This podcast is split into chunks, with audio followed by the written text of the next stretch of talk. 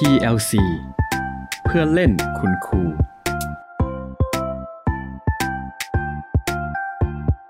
สนับสนุนโดย a d e s i g n สติกเกอร์ลายเปลี่ยนชื่อได้กากีบอยกากีเกอร์และนิสิตนักศึกษา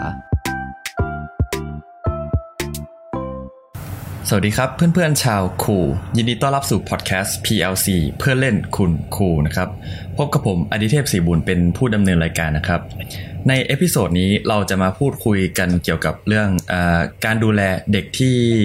มีความต้องการพิเศษนะครับ ผมเชื่อว่าในโรงเรียนหลายแห่งเนี่ยก็จะมีเด็กเหล่านี้อยู่นะครับ แล้วมีการจัดการเรียนการสอนแบบเรียนรวมนะครับ หรือว่า inclusive education นะครับ หรือบางที่เนี่ยก็จะมีการแยกเด็กนะครับไปสอนตามความต้องการพิเศษของเขา หรือมีแม้กระทั่งโรงเรียนที่จัดเป็นการศึกษาพิเศษก็มีนะครับ แต่ทีนี้ในตอนเนี้ย ผมจะขอพูดถึงเด็กที่ต้องเรียนในโรงเรียนที่ไม่ได้เป็นการศึกษาแบบพิเศษนะครับ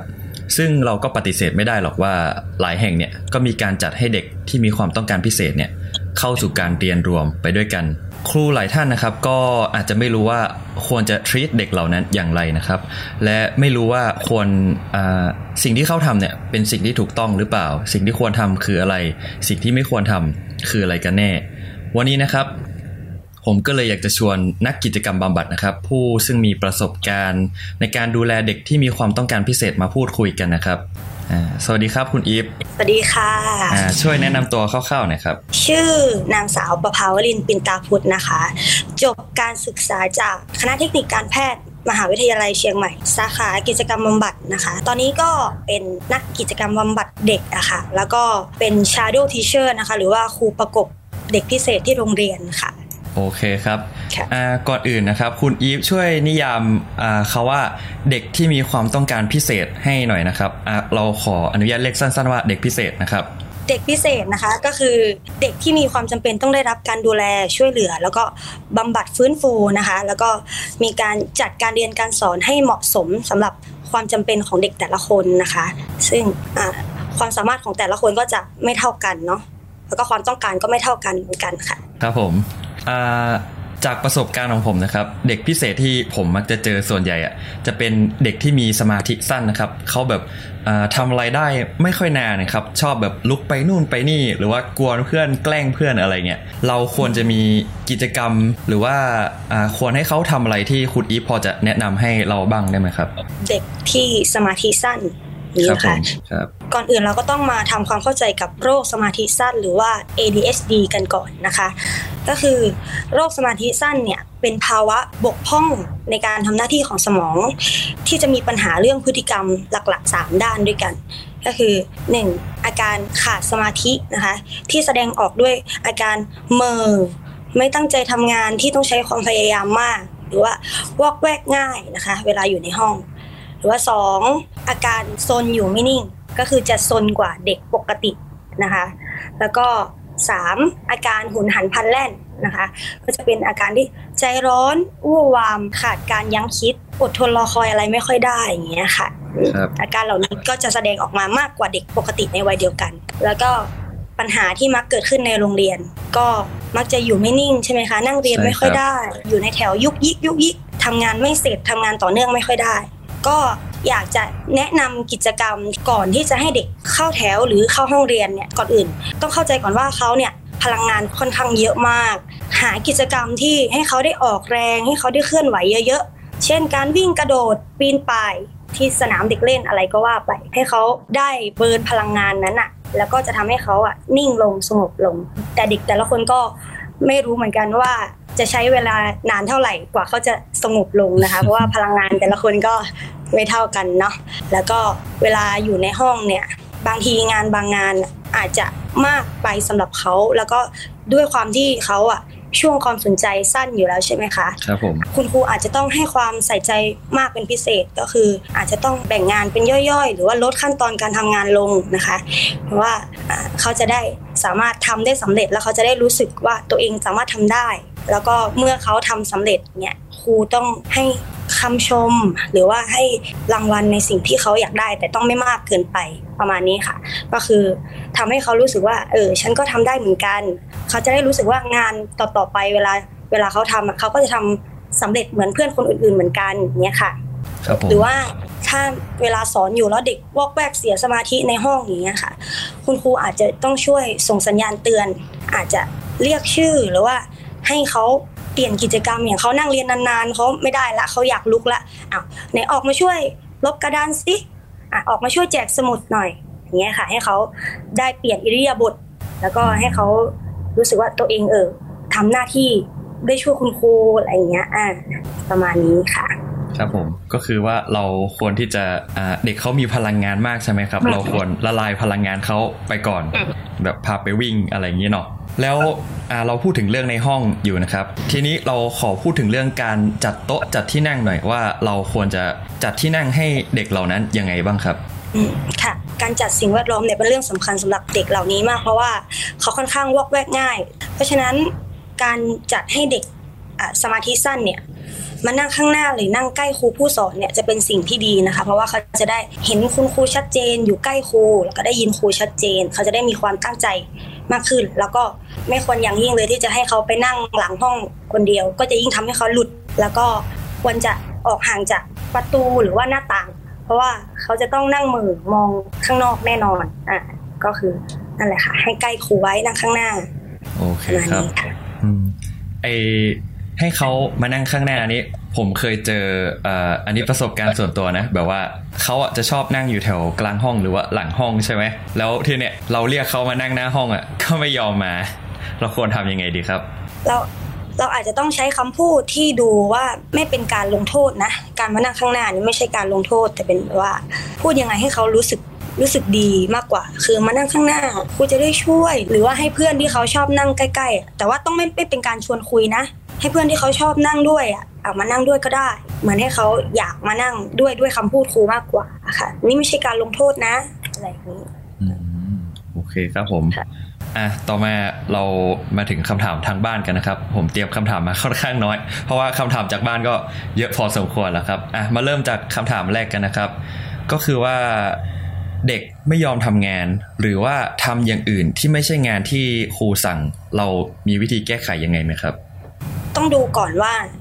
งานที่ให้ทำเด็กเขาทำได้หรือเปล่า เขาทำไม่ได้ตรงไหน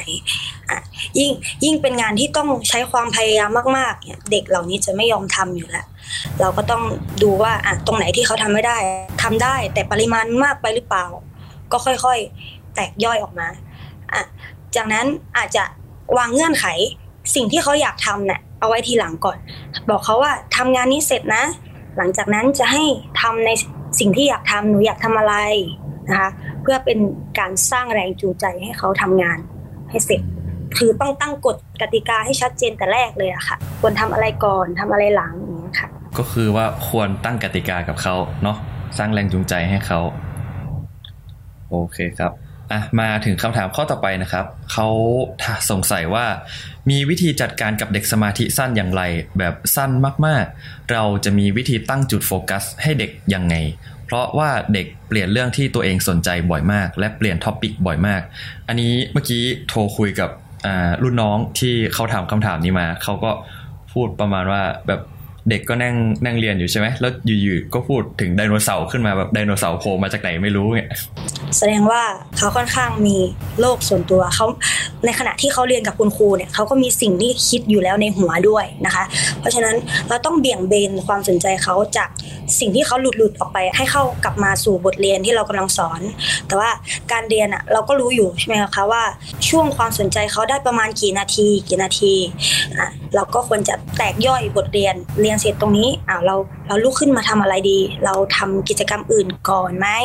เหมือนเหมือนที่บอกในข้างต้นนะคะว่าเปลี่ยนอิริยาบถไม่ต้องให้นั่งนานจนเกินไปอะไรอย่างเงี้ยค่ะ หรือว่าถ้ามีการเปลี่ยน topic บ่อยๆ เปลี่ยนเรื่องคุยบ่อยๆ อยู่ดีก็พูดโพล่งออกมาอย่างนี้นะคะ เราอาจจะวางเงื่อนไขแต่แรกว่าอ่าวันนี้นะ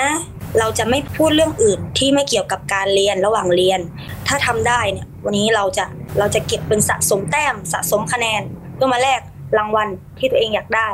อะไรเงี้ยค่ะ อืมคือเป็นการให้แรงเสริม แต่ว่าเป็นการลดพฤติกรรมนะ เพราะว่าเราไม่อยากให้เขาพูดโปร่งออกมาใช่ไหม แต่ว่าใช้รางวัลมาล่อ ถ้าเขาทำสำเร็จเขาก็จะได้ ค่ะ แล้วก็แนะนำนะคะ เด็กควรจะได้รับการฝึกทางกิจกรรมบำบัดนะคะร่วมร่วมกับการทานยาด้วยนะคะ ถ้าเป็นเป็นอาการที่มากและหนักแล้วก็รบกวนต่อการเรียนค่ะ ครับผมก็เป็นข้อแนะนำที่ดีนะครับอะทีนี้มีคำถามจากบ้านเขารบกวนให้คุณอีฟเนี่ยช่วยแนะนำกิจกรรมที่ใช้ในการฝึกสมาธิเด็กนะครับ พอจะมีอะไรมาแนะนำไหมครับ มีค่ะ ก็อย่างที่บอกในข้างต้นว่าเด็กพวกนี้พลังงานเยอะนะคะ ก่อนที่จะจะมาทำกิจกรรมที่ต้องใช้สมาธิเยอะๆเนี่ยเราเอาไปออกแรงก่อน จากนั้น เราก็ให้กิจกรรมที่ต้องใช้การจดจอ่อแล้วก็มีมีจำนวนชิ้นที่เห็นได้ชัดเจน ให้เขาเห็นว่าเออทำเท่าไหร่ถึงจะถึงจะสิ้นสุดมีเป้าหมายชัดเจน เขาจะได้รู้ว่าเออทำเท่านี้ เดี๋ยวก็เสร็จแล้วนะอะไรเงี้ยค่ะ อย่างเช่น ถ้าหาอุปกรณ์ที่บ้านหรือว่าที่โรงเรียนง่าย ๆ เลยร้อยลูกปัดก็จะมีจำนวนชิ้นที่ชัดเจนอะวันนี้ 20 ชิ้นได้เท่านี้นะ จดจ่อได้กี่นาทีใช่ไหมคะ ครั้งต่อไปโอ้เพิ่มจำนวนลูกปัดไปอะหมายถึงอะไร ถ้าเขาจดจ่อแล้วก็ทำได้จนเสร็จเนี้ยรับจำนวนปริมาณที่มากขึ้นใช่ไหมแสดงว่าเขาก็เริ่มจดจ่อได้นานขึ้นเนี้ยค่ะเราก็จะเห็นโปรเกสของเขาร้อยลูกปัดคีบทัวใช้โฟเซปอะค่ะคีบทัวใส่ขวด แล้วก็มาดู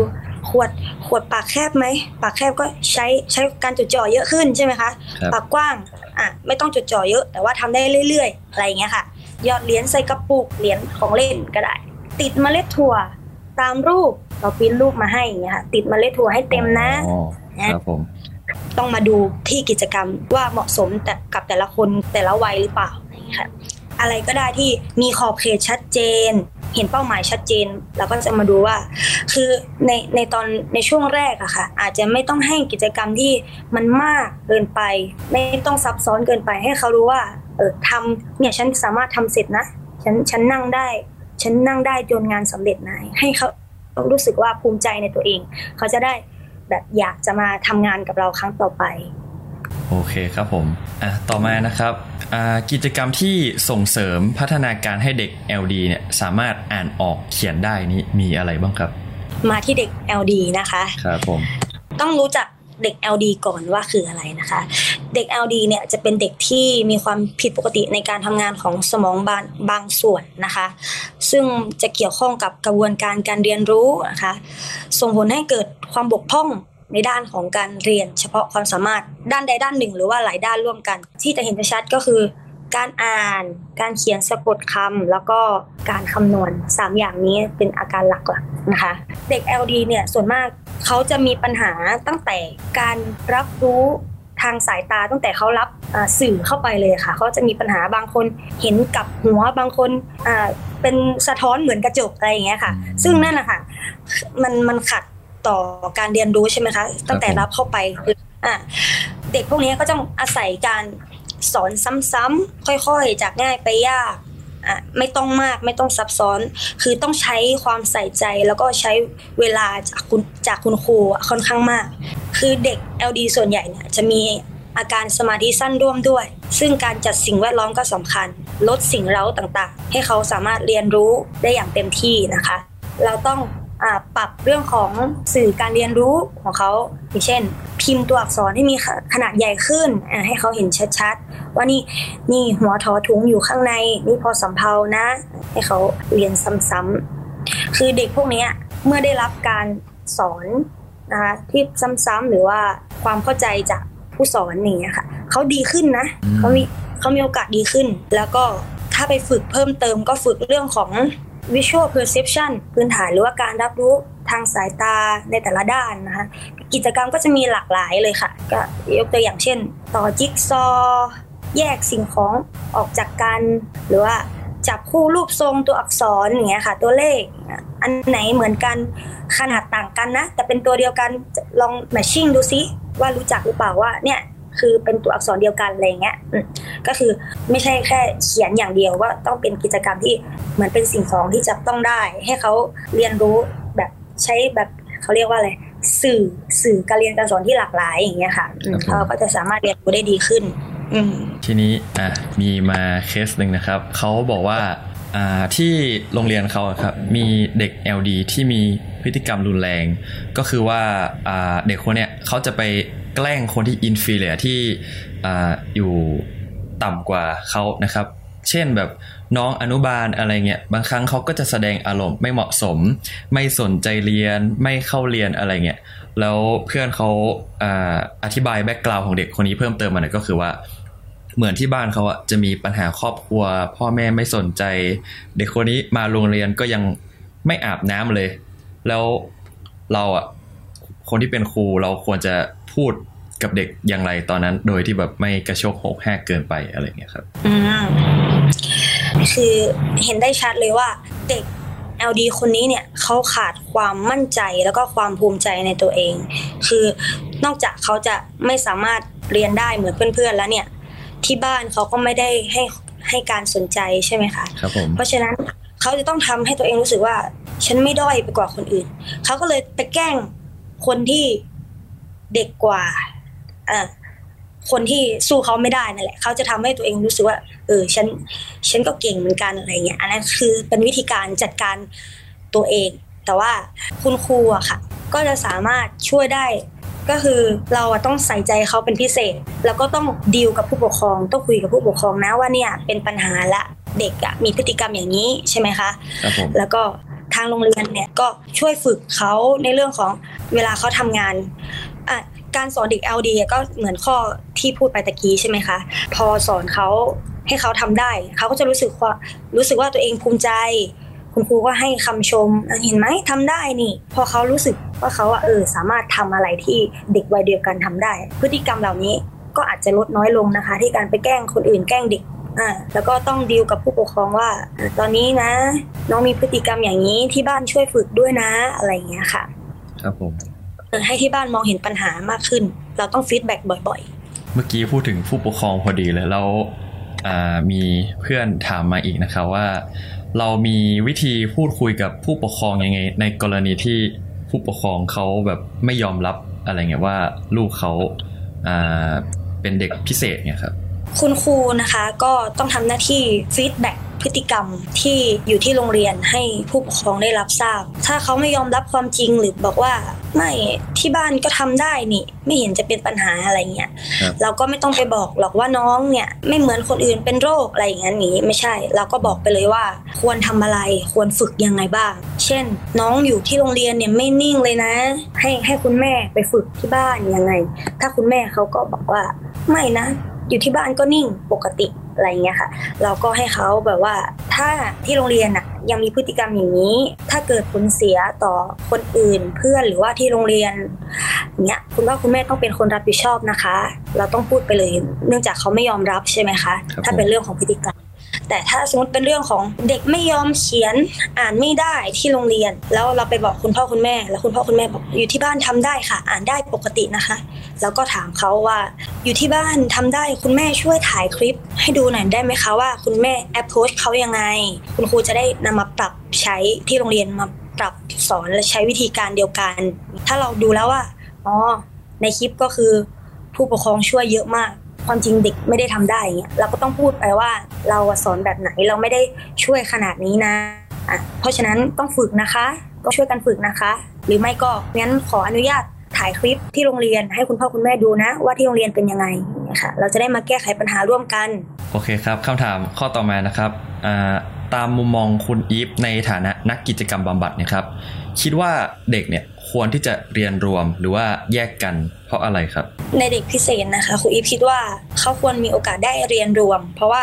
เด็กเหล่านี้อย่างน้อยๆจะมีโอกาสได้ไปเรียนแบบพฤติกรรม เด็กปกติในวัยเดียวกันเขาก็จะพัฒนาตัวเองมากยิ่งขึ้น เพราะว่าคนรอบข้างเขาทำได้หมดละอะเขายังทำไม่ได้เขาก็จะซึมซับสิ่งแวดล้อมที่เขาเจอในทุกๆวันนี้เขาจะได้พัฒนาตัวเอง ถ้าเขาอะโลอยู่ละอะไปเจอเด็กที่โลกว่าอะไรอย่างเงี้ย เขาก็จะไม่เกิดการพัฒนาใช่ไหมคะประมาณนี้ค่ะ โอเคครับ มาคำถามข้อต่อมานะครับคุณอีฟคิดว่าทางคุณครูโรงเรียนแล้วก็ผู้ปกครองเนี่ย เราควรจะจัดการและให้ความช่วยเหลือเด็กเหล่านี้ยังไงครับ ในโรงเรียนเนี่ยมีระบบ IEP นะคะก็คือการวางแผนการจัดการศึกษาเฉพาะบุคคล เฉพาะตัวบุคคลก็คือมีคุณครู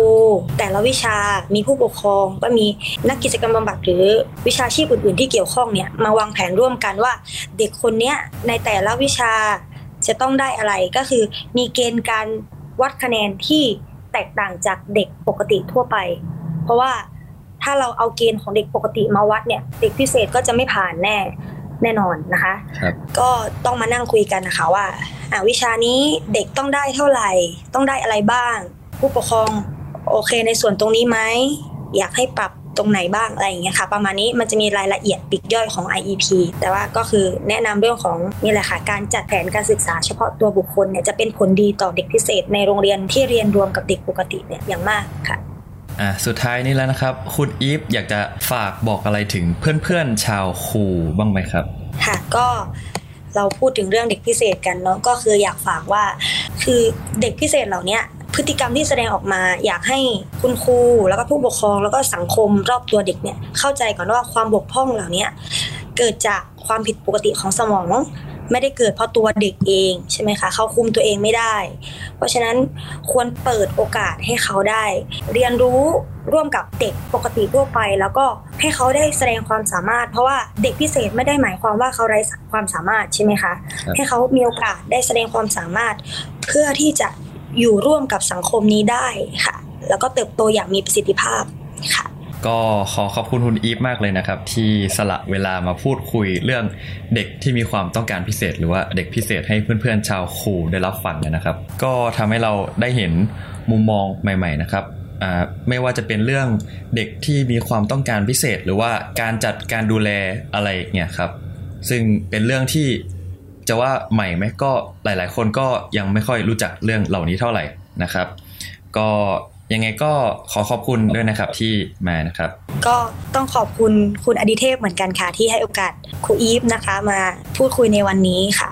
อ่ายังไงก็ขอบคุณที่ติดตามรับฟังกันนะครับ ถ้าหากว่าชอบก็ฝากติดตามคอนเทนต์ของ PLC เพื่อเล่นคุณครูได้ทุกช่องทางที่รับฟังนะครับ ไว้พบกันใหม่กับรายการ PLC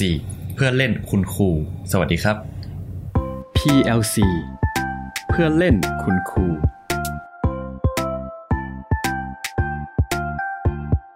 สนับสนุนโดยอดีไซน์สติกเกอร์ลายเปลี่ยนชื่อได้กากีบอยกากีเกอร์และนิสิตนักศึกษา